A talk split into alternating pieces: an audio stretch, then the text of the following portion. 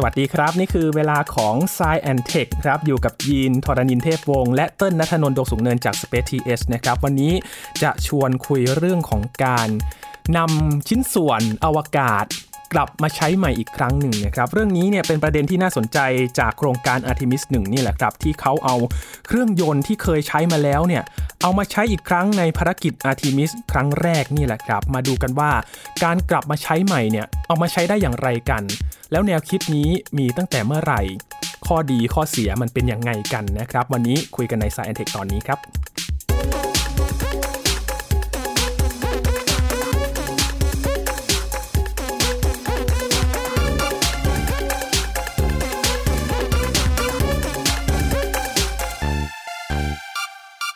EP นี้เชื่อมโยงกับภารกิจ Artemis 1นะครับกับความพยายามครั้งแรกในการที่จะส่งยานไปโคจรรอบดวงจันทร์กันก่อน อัปเดตตอนนี้เนี่ยความพยายาม 2 ครั้งแล้วนะครับ ก็ถูกระงับไปก่อน เนื่องจากว่ามีปัญหาด้านเทคนิค ซึ่งเดี๋ยวเราได้คุยกันในพอดแคสต์อีกตอนหนึ่งของ Science Tech เนี่ยแหละครับ มา wrap up กันว่า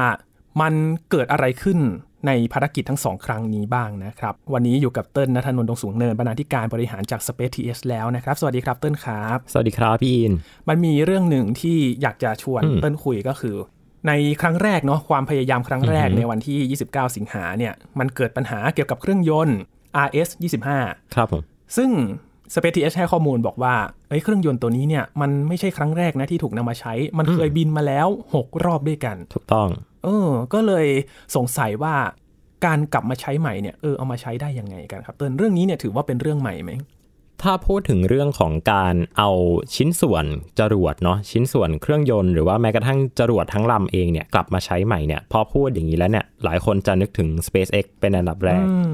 เพราะว่า SpaceX เนี่ยเขามีชื่อเสียงเนาะด้านการเอาตัวจรวดเนี่ยทั้งลำเนี่ยครับบินกลับมาลงจอดที่ฐานนะครับ แล้แล้ววมาก็ตั้งด้วยนะถูกต้องแล้วก็เติมเชื้อเพลิง สามารถที่จะกลับมาใช้ใหม่ได้เลยนะครับ อันนี้ก็เลยเป็นภาพจำละกันสำหรับการ reuse หรือว่าการนำเอาจรวดเนี่ยกลับมาใช้ใหม่นะครับ แต่ว่าถ้าเราย้อนกลับไปจริง ๆ เนี่ยการนำชิ้นส่วนนะฮะหรือว่าการนำเครื่องยนต์หรือแม้กระทั่งยานอวกาศทั้งลำเนี่ยมาใช้ใหม่ มันเคยเกิดขึ้นมาแล้วนะครับอืมพี่อินเกิดเอ่อพี่อินนึกออกไหมว่ามันคืออะไร ก็คือกระสวยอวกาศใช่ไหมถูกต้องมันก็คือกระสวยอวกาศนะครับ เพราะว่ากระสวยอวกาศเนี่ยเขาถูกออกแบบมาบนพื้นฐานของการที่จะนำกลับมาใช้ได้ใหม่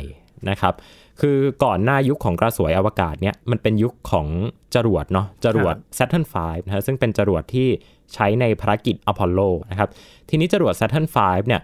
โดยรูปร่างหน้าตาของมันแล้วเนี่ยมันไม่สามารถนำกลับมาใช้ใหม่เนี่ยได้แน่นอนนะครับ เพราะว่าพอมันบินขึ้นไปเนี่ยมันก็ต้องสลัดท่อนแต่ละท่อนทิ้งอืมทีเนี้ยแต่ละท่อนที่มันตกลงในทะเลเนี่ยคงไม่มีใครไปตามเก็บมัน แล้วก็เอากลับมาใช้ใหม่ ปล่อยไว้เลย ก็ปล่อยไว้เลยนะครับ หรือว่าพอมันตกลงไปในทะเลเนี่ย ชิ้นส่วนต่างๆเนี่ยมันก็จะโดนน้ำทะเลเนี่ยซึ่งเป็นน้ำเค็มด้วยนะฮะอย่าลืมมันไม่ใช่น้ำจืดอะครับมันเข้าไปอยู่ในเครื่องยนต์มันก็แบบพังเสียหายนะครับอืมเราจอดรถทิ้งไว้ ริมทะเลเนาะบางคนยังบ่นเลยว่า โอ้โหขึ้นสนิมง่ายจังเอนะฮะออันนี้จรวดนะฮะทั้งลำซึ่งมีกลไกต่างๆ การทำงานที่ซับซ้อนมากๆเนี่ย ตกลงไปอยู่ในทะเลเนี่ย อันเนี้ยโอ้โหไม่ได้แน่ๆนะครับ ดังนั้นเครื่องยนต์ที่เป็นเครื่องยนต์ของจรวดนะฮะที่ใช้ในภารกิจอพอลโลเนี่ยแน่นอนว่าพอมันตกไปอยู่ในน้ำทะเล มันไม่สามารถที่จะเอากลับมาใช้งานใหม่ได้แน่ๆนะครับอืมพอเป็นยุคของกระสวยอวกาศเนี่ยลักษณะของกระสวยอวกาศเนี่ย ที่เขาออกแบบให้มันสามารถที่จะบินกลับมาลงจอดได้ที่ลานจอดนะฮะคล้ายๆ กับเครื่องบินคือขึ้นไปเนี่ยเป็นจรวด แต่พอกลับลงมาบนโลกเนี่ยกลายเป็นเครื่องบินเฉยเลยอืมครับพอเขาออกแบบแบบนี้เนี่ยชิ้นส่วนของเครื่องยนต์นะฮะซึ่งเป็นส่วนที่มีมูลค่าสูงมากๆเนี่ยมันไม่ได้ถูกปนเปื้อนหรือว่าไม่ได้ถูกความเสียหายจากน้ำหรือว่าจากวัตถุอื่นๆนะครับอืมหมายความว่าเครื่องยนต์ของกระสวยอวกาศเนี่ย มันเป็นเครื่องยนต์ตัวแรกของโลกที่ออกแบบมาให้สำหรับใช้งานซ้ำได้อืมเพราะตัวอื่นมันเป็นไปไม่ได้ไงพี่ยินอ่าสมมุติบอกว่าอะจรวดแบบอันอื่นก็ได้ครับ ถ้าไม่ใช่ Saturn เนาะจรวดไททันจรวดเอ่อรุ่นอื่นๆเนี่ยที่ไม่ใช่ SpaceX เนี่ยเครื่องยนต์มันเอากลับมาใช้ใหม่ไม่ได้อยู่แล้วนะครับ เพราะว่ามันตกลงมาเนี่ยมันไม่ได้มันก็พังนะครับอืมโดนน้ำโดนอะไรพังหมด ดังนั้นเจ้าเครื่องยนต์ของกระสวยอวกาศเนี่ย มันก็เลยมีการออกแบบมาเป็นพิเศษ โดยที่เขาคำนึงถึงความคงทน ความแข็งแรง แล้วก็อนุญาตให้มันสามารถนำกลับมาใช้ซ้ำได้นะครับ แล้วกระสวยอวกาศเนี่ยมีทั้งหมด 4ลำนะคครัรับบที่ขึ้นบินเนี่ยแต่ว่าเครื่องยนต์เนี่ยมีหลายตัวมากนะมีหลาย 10 ตัวนะครับแล้วก็เอามาประกอบสลับกันใช้นะครับ สมมติว่าต้องมีรีบขึ้นบินละ แต่เครื่องยนต์นี้ต้องเอาไปซ่อมบำรุงเขาก็จะถอดเครื่องยนต์สลับกันสลับกันถูกต้องครับ จริง ๆ แล้วการ สลับปรับเปลี่ยนเครื่องยนต์แบบเนี้ย ไม่ใช่เรื่องใหม่อืมมันเกิดขึ้นในวงการอุตสาหกรรมการบินอ่านะครับ ถามว่าทำไมต้องเป็นอุตสาหกรรมการบิน เครื่องบินหนึ่งลำเนี่ย มันมีราคาสูงมาก มันมีมูลค่าที่สูงมากนะครับ เวลาที่สายการบินเขาซื้อเครื่องบินมาเนี่ย เขาจะต้องพยายามทำยังไงก็ได้ให้เครื่องบินนั้นน่ะอยู่บนฟ้าตลอดเวลา เพราะนั่นคือเวลาที่เครื่องบินมันทำเงินนะครับอ่ามันตั้งอยู่บนพื้นเฉยๆเนี่ย มัน ไม่ได้ทำเงินแถมเสียเงินอีกเสียค่าจอดอีกเออนึกนะครับถึงโควิด -19 เนาะถูกต้องมันไม่ได้บินใช่เสียเปล่าไปเลยครับก็จะเป็นภาพเนาะตอนโควิด -19 ที่แบบเครื่องบินเนี่ยจอดกันแบบเต็มสนามบินเลยอืมนะครับน่าเสียดายมาก ทีนี้ช่วงโควิดเนี่ยถ้าใครสังเกตนะ เครื่องบินที่จอดอยู่นะที่พื้นเนี่ยมันจะไม่มีเครื่องยนต์อ๋ออ่าเขาจะถอดเครื่องยนต์ออกนะครับอาจจะเอาไปเก็บไว้ในที่ที่ปลอดภัย หรือว่าอาจจะสลับไปใช้กับเครื่องบินลำอื่น หรืออาจจะไปปล่อยเช่าให้กับ สายการบินอื่นนะฮะเพราะว่าตัวเครื่องยนต์ของเครื่องบินเนี่ยเป็นสิ่งที่มีมูลค่าสูงมาก มีราคาแพงมากโอ้โหนะครับ ดังนั้นวิธีการเนี้ยมันก็เลยถูกเอามาใช้กับกระสวยอวกาศด้วยเหมือนกัน และพอมันเอามาใช้กับกระสวยอวกาศเนี่ยมันก็จะต้องถูกเอาไปใช้กับตัวจรวดได้ด้วยนะครับ แต่ทีนี้ต้องอย่าลืมว่าสมมุติว่า Artemis 1นะฮะบินขึ้นไปจรวด SLS เนี่ย SLS เนี่ยเขาไม่ได้ออกแบบมาให้ใช้งานซ้ำได้นะครับ คือขึ้นไปมันก็ตกลงทะเลไป ดังนั้นเจ้าตัวเครื่องยนต์เนี่ย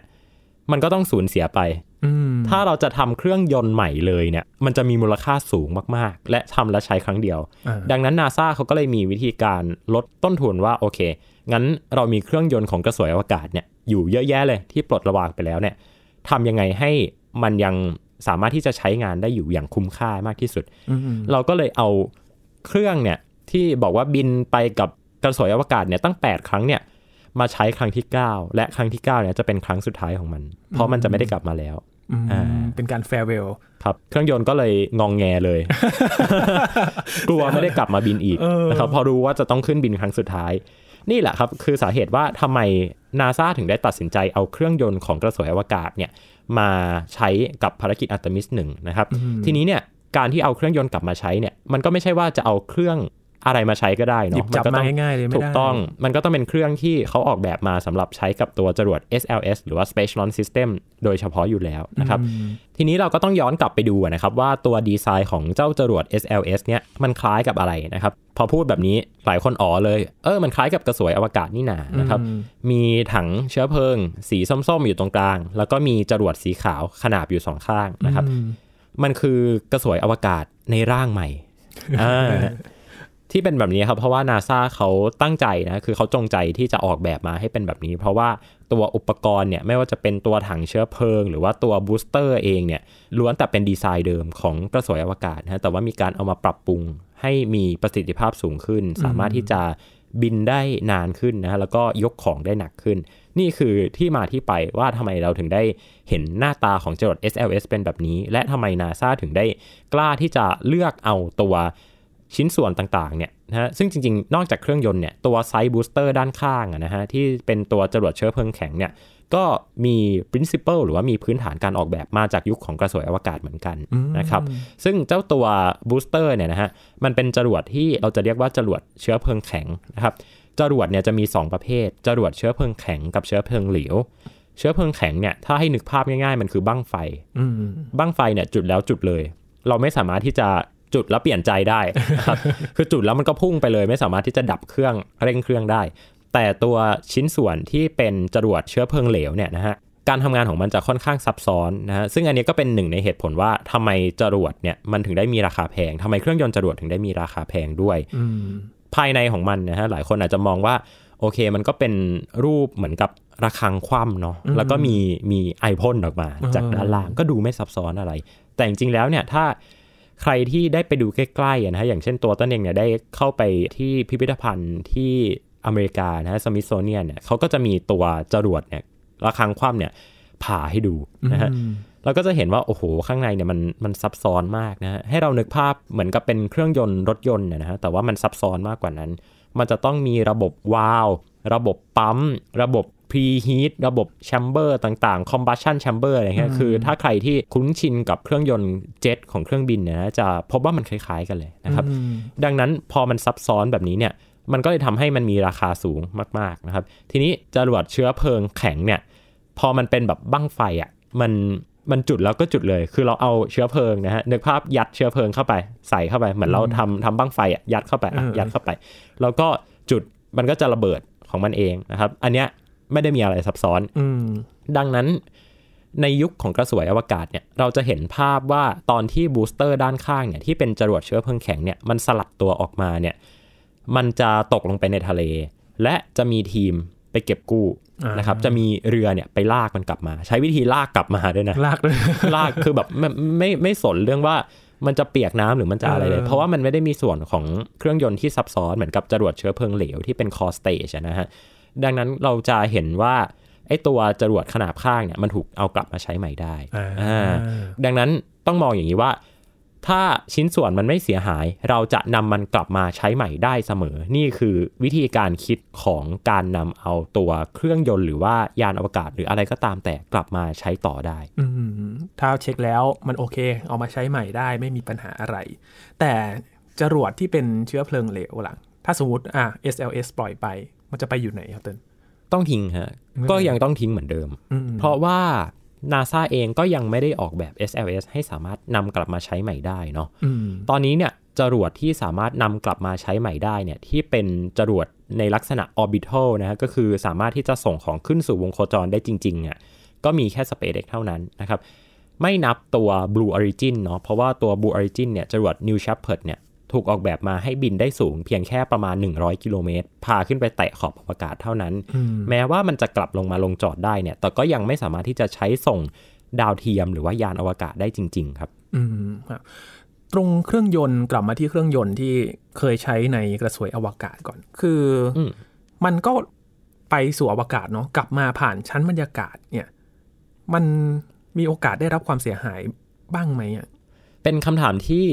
น่าสนใจมาก แล้วตรงนี้เนี่ยเป็นจุดที่ทำให้กระสวยอวกาศเนี่ยแตกต่างกับจรวด SpaceX อืมอ่าคือตอนที่กระสวยอวกาศเนี่ยนะฮะเขาลงมาบนโลกเนี่ยเขาจะใช้ท้องลง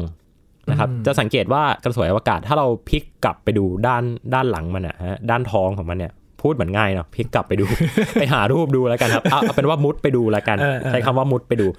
ถ้าเรามุดไปดูข้างใต้ตัวท้องของกระสวยอวกาศเนี่ย เราจะพบว่ามันจะมีแผ่นกระเบื้องสีดำๆนะฮะแปะอยู่เต็มไปหมดเลยนะครับอืมแผ่นกระเบื้องสีดำๆที่เห็นเนี่ยมันเป็นตัวแผ่นกันความร้อนนะครับ มันใช้ในการเข้าสู่ชั้นบรรยากาศ เพราะว่าตอนที่ตัวกระสวยอวกาศมันเข้าสู่ชั้นบรรยากาศเนี่ยเขาจะใช้ท้องมันอะค่อยๆไถมานะครับ เพื่อรีดกับอากาศให้มันรับความร้อนแทนบริเวณอื่น ๆ ดังนั้นเครื่องยนต์เนี่ยมันจะไม่ได้ไปสัมผัสกับ โมเลกุลของอากาศโดยตรงนะครับอืมมันก็เลยทำให้ตัวเครื่องยนต์ของกระสวยอวกาศเนี่ยยังคงเหมือนเดิมอยู่อะไม่ได้เกิดความเสียหายใด ๆ ขึ้น แต่ทีนี้เนี่ย SpaceX เนี่ยเป็นโจทย์ยากนะครับ โจทย์ยากของ SpaceX ก็คือ พอจรวดเนี่ยมันเป็นแท่งๆขึ้นไปนะครับ แล้วตอนที่มันกลับลงมาเนี่ย มันไม่สามารถที่จะเอาหัวทิ่มลงมาได้ เพราะว่าถ้ามันเอาหัวทิ่มลงมาเนี่ย หมายความว่ามันจะลงมาแล้วแบบมันจะต้องพลิกตัวกลับ ในบรรยากาศอีกนะครับเพื่อที่จะให้ตัวเครื่องยนต์มันเนี่ยสามารถที่จะจุดเพื่อชะลอความเร็วได้นะครับ เราเองก็ไม่สามารถที่จะปล่อยให้จรวดเนี่ยมันไถด้านข้างลงมาได้อืมเพราะว่าตัวชิ้นส่วนของจรวดฟอลคอนไนเนี่ยฮะมันทำมาจากอลูมิเนียมอลลอยนะครับแล้วอลูมิเนียมอลลอยเนี่ยถามว่ามันทนความร้อนได้ไหมก็ทนได้ แต่เอาไปเสียดสีกับชั้นบรรยากาศขนาดนั้นก็เสียหายอยู่ดีนะครับแล้วก็อันตรายมากๆด้วยที่มันจะระเบิดนะครับ ดังนั้น วิธีการแก้ที่ดีที่สุดเนี่ยที่ SpaceX เลือกใช้เนี่ยคือ เขาจะใช้ฝั่งเครื่องยนต์นี่แหละ เข้าสู่ชั้นบรรยากาศอืมแต่ก็จะไปเป็นปัญหาอีกว่า ถ้าเครื่องยนต์เนี่ยมันไปรีดอากาศมันไปขูดกับชั้นบรรยากาศมันจะเสียนะฮะหายไหมมันจะเสียหายใช่ แล้วโมเลกุลของอากาศเนี่ยนะฮะตอนที่มันกลับลงมาจากอวกาศเนี่ย ให้เรานึกภาพว่าเหมือนเรากระโดดลงไปในสระว่ายน้ำอะนะฮะอืมคือน้ำมันก็จะแบบเข้าหูเข้าจมูกเข้าตามรูต่างๆ เต็มไปหมดเลยนะฮะอืมดังนั้นโอกาสที่โมเลกุลของอากาศเนี่ยมันจะดีดอัดเข้าไปในตัวเครื่องยนต์นะฮะและอัดกลับเข้าไปในถังเชื้อเพลิง แล้วทำให้ถังเชื้อเพลิงระเบิดเนี่ยก็เกิดขึ้นได้นะครับ วิธีที่ SpaceX ใช้เนี่ยก็คือในระหว่างที่มันกำลังกลับเข้าสู่ชั้นบรรยากาศเนี่ยนะฮะ เขาจะจุดเครื่องยนต์แต่จุดเบาๆนะครับอืมเขาจะเรียกการทำแบบนี้ว่า entry burn นะครับใครที่ฟังไลฟ์ของ SpaceX บ่อยๆ จะได้ยินเนาะมันจะมี3 burn ก็คือ boost back burn entry burn แล้วก็ landing burn นะครับเจ้า entry burn เนี่ยคือการที่ตัวเครื่องยนต์เนี่ยมันจะจุดนะครับโดยที่จุดแต่ไม่ได้แรงมาก ไม่ได้ต้องการที่จะให้มันพุ่งกลับเข้าไปอืมแต่จุดเพราะมันจะปล่อยโมเลกุลของเชื้อเพลิงเนี่ยออกมา แทนที่จะให้โมเลกุลของอากาศของโลกเนี่ยมันอัดกลับเข้าไป แล้วก็ปล่อยออกมาแทนให้ความดันมันมากกว่า แล้วพอมันทำอย่างเงี้ยนะครับ มันก็จะเกิดเหมือนกับเป็นเป็นสนามพลังใช้ไหมเคยดูแบบว่าดราก้อนบอลอะไรอย่างเงี้ยนะที่แบบว่ามันจะเป็นแบบว่าเป็นบาเรียอะไรอย่างเงี้ยนะเออเออเออมันจะเหมือนเป็นบาเรียเนี่ย คอยแบบปกป้องเครื่องยนต์เอาไว้มีเกราะมา ใช่อะมีเกราะมาปกป้องเครื่องยนต์เอาไว้นะครับ พอพูดแล้วพูดแล้วนึกถึดูงตลกการ์ตูนเลยเนอะออพูดแล้วนึกถึงการ์ตูนนะครับ พอมันเป็นแบบนี้แล้วเนี่ย ตัวเครื่องยนต์เนี่ยมันก็จะไม่ได้รับความเสียหายอืมถ้าเอาแบบใกล้ตัวเลยเนี่ย เทคนิคนะฮะกระโดดน้ำยังไงไม่ให้ไม่ให้น้ำเข้าจมูกก็คือหายใจออกอืมตอนที่จังหวะที่รู้ว่าอะกำลังจะลงน้ำลงน้ำแล้วล่ะให้หายใจออก เฮ้ออย่างนี้อะอืมน้ำมันจะไม่ตีกลับเข้ามา อันเนี้ย SpaceX ก็ทำเหมือนกัน อันนี้คือเทคนิคที่เขาใช้ ซึ่งเรียกได้ว่าชาญฉลาดมากๆ แล้วก็ต้องต้องคิดมาเพราะว่า SpaceX เนี่ยเขาต้องการที่จะนำจรวดกลับมาใช้จริง ๆ นะฮะ วิธีการแบบเนี้ยไม่เคยถูกใช้มาก่อนแน่นอนอยู่แล้ว มันถูกเอามาปรับใช้กับในรูปแบบอื่นๆ บ้างไหมครับเติ้ลตอนนี้ก็มีหลายบริษัทที่พยายามจะทำนะฮะ โดยเฉพาะในเรื่องของการนำจรวดกลับมาใช้ใหม่ได้เนี่ย แม้กระทั่งบริษัทที่เป็นอ่าบริษัทส่งจรวดขนาดเล็กนะฮะ ซึ่งจริงๆก็ส่งขึ้นสู่วงโคจรได้แหละ แต่เขาจะเป็นจรวดขนาดเล็กนะฮะ เช่น จรวดอ่า Electron เนี่ยนะฮะของสตาร์ทอัพที่ชื่อว่า Rocket Lab เนี่ยเขาก็มีความพยายามในการที่จะเอาตัวจรวดเนี่ย กลับมาใช้ใหม่เหมือนกันนะครับ แต่ว่าการลงจอดของเขาเนี่ยจะไม่ได้เป็นเหมือนกับ SpaceX ที่แบบกลับมาตั้งบนฐาน เขาจะใช้วิธีการกลับมาในลักษณะของการกางร่มชูชีพอืมอ่าการกางร่มแล้วก็ร่อนลงมา แล้วก็ จะมีเฮลิคอปเตอร์นะฮะไปบินเกี่ยวกลางอากาศกำลังงงว่าเอ๊ะมีเบาะมารองรับหรือเปล่า ไม่ได้นะ เพราะว่าแม้ว่าจะมีตัวร่มช่วยพยุงเองก็ตามเนี่ยจังหวะที่มันตกถึงพื้นเนี่ยยังไงก็เกิดความเสียหายแน่ๆอยู่แล้วอ่าเขาก็เลยแก้ปัญหาด้วยการเอาเฮลิคอปเตอร์ไปบินแล้วก็ไปช้อนมันขึ้นมาอ่านะครับแต่ว่าตรงนี้เนี่ยก็จะไม่ได้ง่ายเหมือนกับ SpaceX เนาะคือมันก็จะมีต้นทุนที่สูงอยู่ ก็ต้องปรับวิธีการไปเรื่อยๆนะครับ แต่ว่าส่วนที่เป็นส่วนสำคัญของเครื่องยนต์เนี่ยนะครับถ้ามันไม่ได้เกิดความเสียหายขึ้นเนี่ยมันสามารถนำกลับมาใช้ใหม่ได้ ไม่ว่าจะเป็นจรวดขนาดเล็กหรือขนาดใหญ่เองก็ตาม เพื่อให้ต้นทุนการเดินทางสู่อวกาศนี่มันถูกลงมาได้มากที่สุดนะฮะอืมพูดถึงข้อดีกันบ้างนะว่าการที่นาซาเนี่ยเอาเครื่องยนต์มาใช้อีกรอบหนึ่งเนาะข้อดีของการที่นำชิ้นส่วนที่มันเคยถูกใช้มาแล้วเนี่ยอืมคืออะไรบ้าง โดยเฉพาะกับอาร์ทิมิสเนี่ย อืม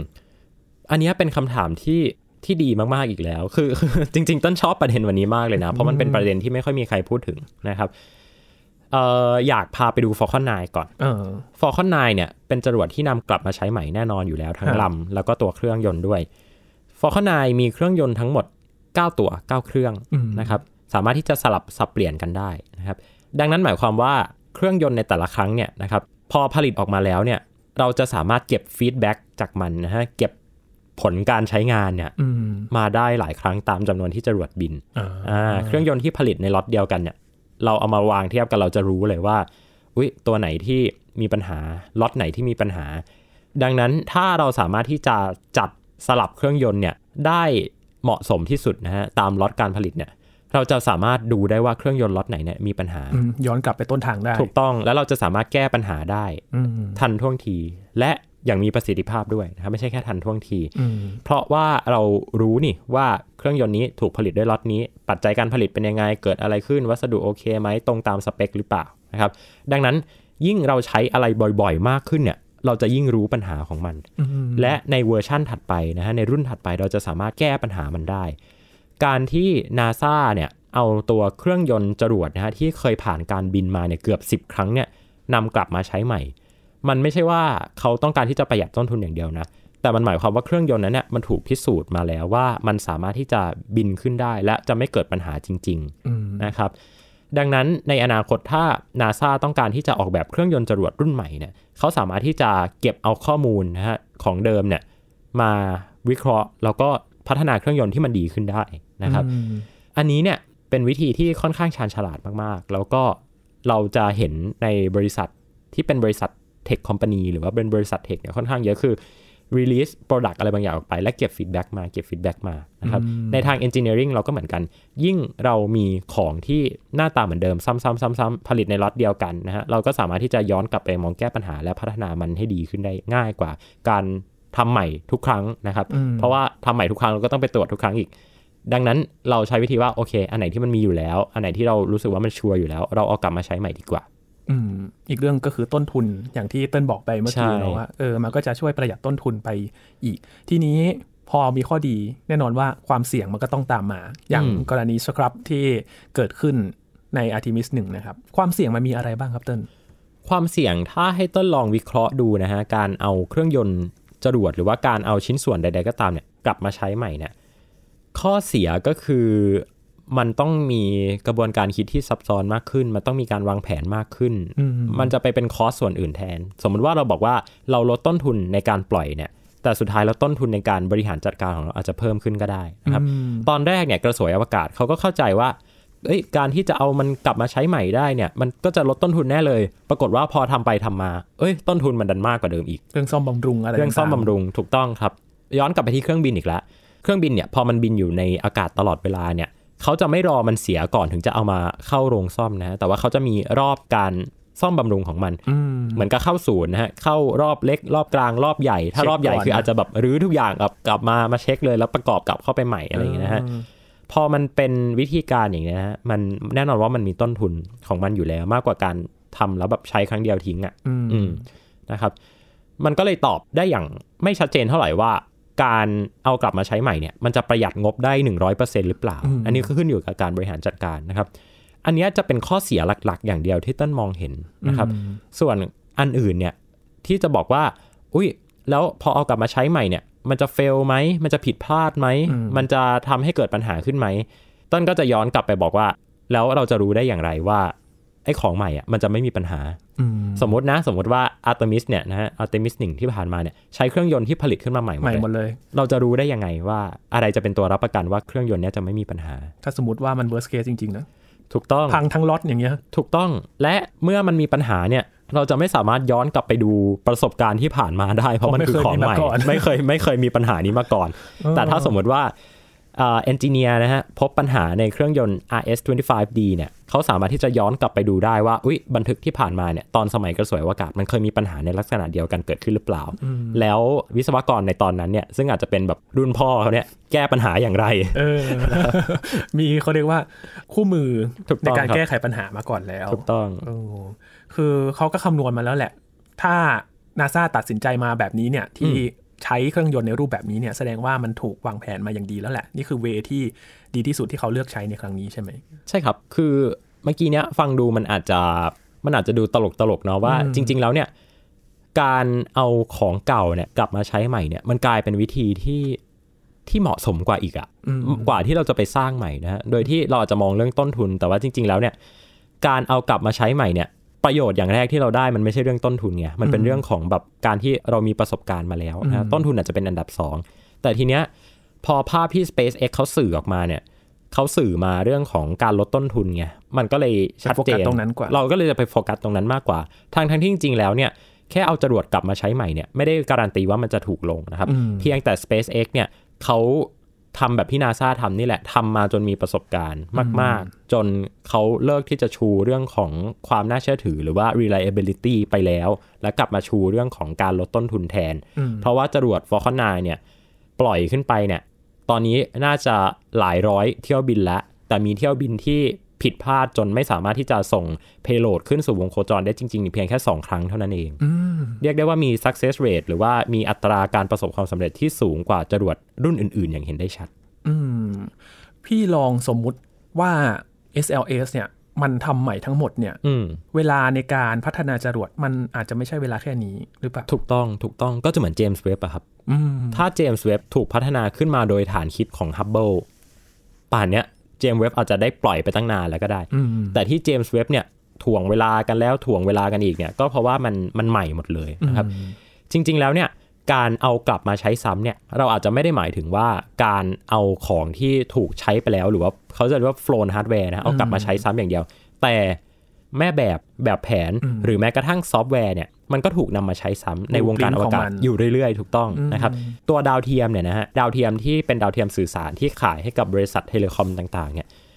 แม้ว่าจะมีตัวอุปกรณ์ที่ต่างกันตามแล้วแต่บริษัทจะ request นะฮะแต่ว่าตัวโครงของมันเนี่ยเราจะเรียกว่า bus นะครับตัว bus เนี่ยจะเหมือนเดิมเลย ตัว bus เขาก็จะมีระบบที่เป็นระบบที่ต้องมีอยู่แล้ว เช่น ระบบผลักดัน ระบบเชื้อเพลิง ระบบการจัดการกับพลังงานต่างๆเนี่ยระบบคอมพิวเตอร์คือมันมีของมันอยู่แล้ว ดังนั้นเราจะเรียกว่าผลิตขึ้นมาเป็นล็อตๆและใช้ซ้ำก็พูดได้เหมือนกัน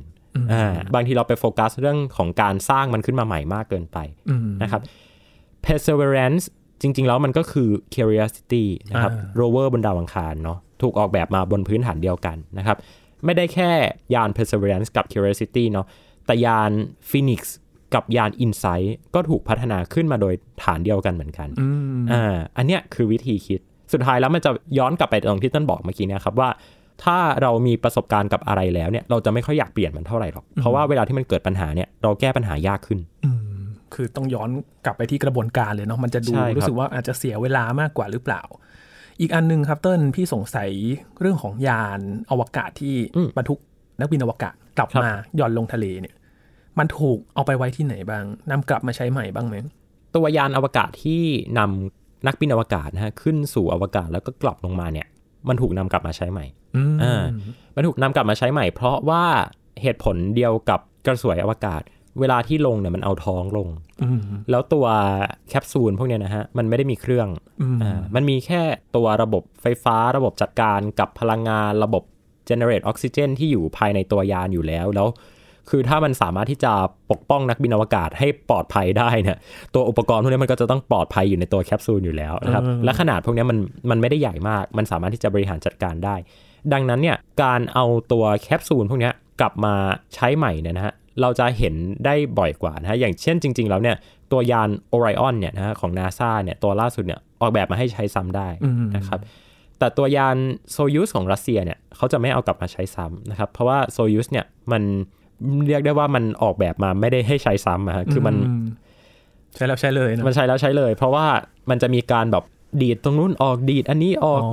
ดีดตัวนู้นออกนะฮะแล้วก็คือตัวยานโซยูสเนี่ยจังหวะสุดท้ายที่มันจะลงจอดบนพื้นดินเนี่ยมันจะมีการจุดจรวดเพื่อชะลอความเร็วนะฮะเพราะว่ารัสเซียเขาไม่ได้มีอ่าไม่ได้มีทะเลให้แบบไปลงได้เนาะคือถ้ามีก็คือแบบ อาร์กติกเลยอะขั้วโลกเหนืขั้วอโลเลกยเหนืออะก็จะโหดร้ายไปนะฮะเออทีมเก็บกู้มองไม่เห็นแน่ๆเขาก็เลยอ๋อออกแบบให้ลงกลางอ่าทะเลทรายในประเทศคาซัคสถานแทนนะครับพอไปลงกลางทะเลทรายมันเป็นพื้นแข็งเนาะมันก็ต้องมีจรวดที่คอยช่วยพยุงนะครับอ่าตัวยานโอไรออนเนี่ยถูกออกแบบให้ลงจอดในทะเล ดังนั้นตัว ท้องของมันเนี่ยจะค่อนข้างเรียบง่าย ขอแค่ให้มันลอยได้ก็พอนะครับแล้วก็มีมีแพรนะถ้าใครที่เคยเห็นภาพตอนที่ทีมนาซาเขาซ้อมเก็บกู้กันเนี่ยมันก็จะมีแพรยื่นออกมานะฮะก็ให้มันลอยได้พยุงได้ แล้วก็มีนักบินอวกาศสามารถที่จะขอความช่วยเหลือนะฮะกรณีที่ไปลงในที่แปลกๆ แล้วแบบทีมเก็บกู้ไม่ได้อยู่ตรงนั้นนะก็มีระบบพลุมีระบบอะไรก็แล้วแต่ไป แต่ว่าตรงนั้นเนี่ยมันไม่ใช่เรื่องเรื่องยากเท่าไหร่นะครับ ทีนี้ ตัวหนึ่งที่มันชัดเจนมาก ๆ เลยเนี่ยว่าออกแบบมาให้นำกลับมาใช้ใหม่ได้เนี่ยคือยาน Dragon ของ SpaceX อืม Dragon เนี่ยตั้งแต่ในเวอร์ชั่นแรกที่เป็นเวอร์ชั่นที่ใช้ในการส่งเสบียงอย่างเดียวนะฮะอันนั้นเนี่ย NASA เขาก็อนุญาตให้ SpaceX เนี่ยเอากลับมาใช้ใหม่ด้วยนะอืมนะครับเป็นเรียกได้ว่าเป็นยานเสบียงนะที่ไม่มีคนนั่งไปด้วยเนี่ยลำแรกที่สามารถนำกลับมาใช้ใหม่ได้ ก็คือยาน Dragon แล้วก็ยาน Dragon 2เนี่ยของ SpaceX เนี่ย ก็ออกแบบมาโดยพื้นฐานเดียวกัน ก็คือสามารถที่จะนำกลับมาใช้ใหม่ได้นะครับ เพราะว่า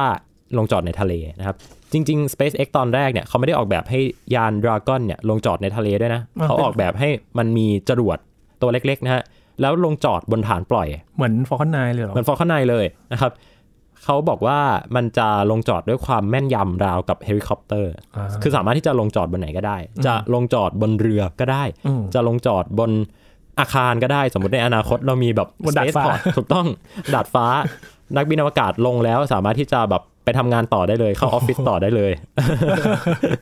นะครับแต่ว่านาซาขอว่าเฮ้ยอย่าพึ่งอย่าพึ่งพาเลยย่างไปอันตรายโอ้ขอร้องขอไว้ก่อน แต่ว่าอีลอนมัสเขาบอกว่าเขาจะทำให้ได้ในวันหนึ่งนะครับก็นี่แหละครับเป็นเรื่องของการเอาตัวแคปซูลกลับมาใช้ใหม่ เพราะตัวแคปซูลมันไม่ได้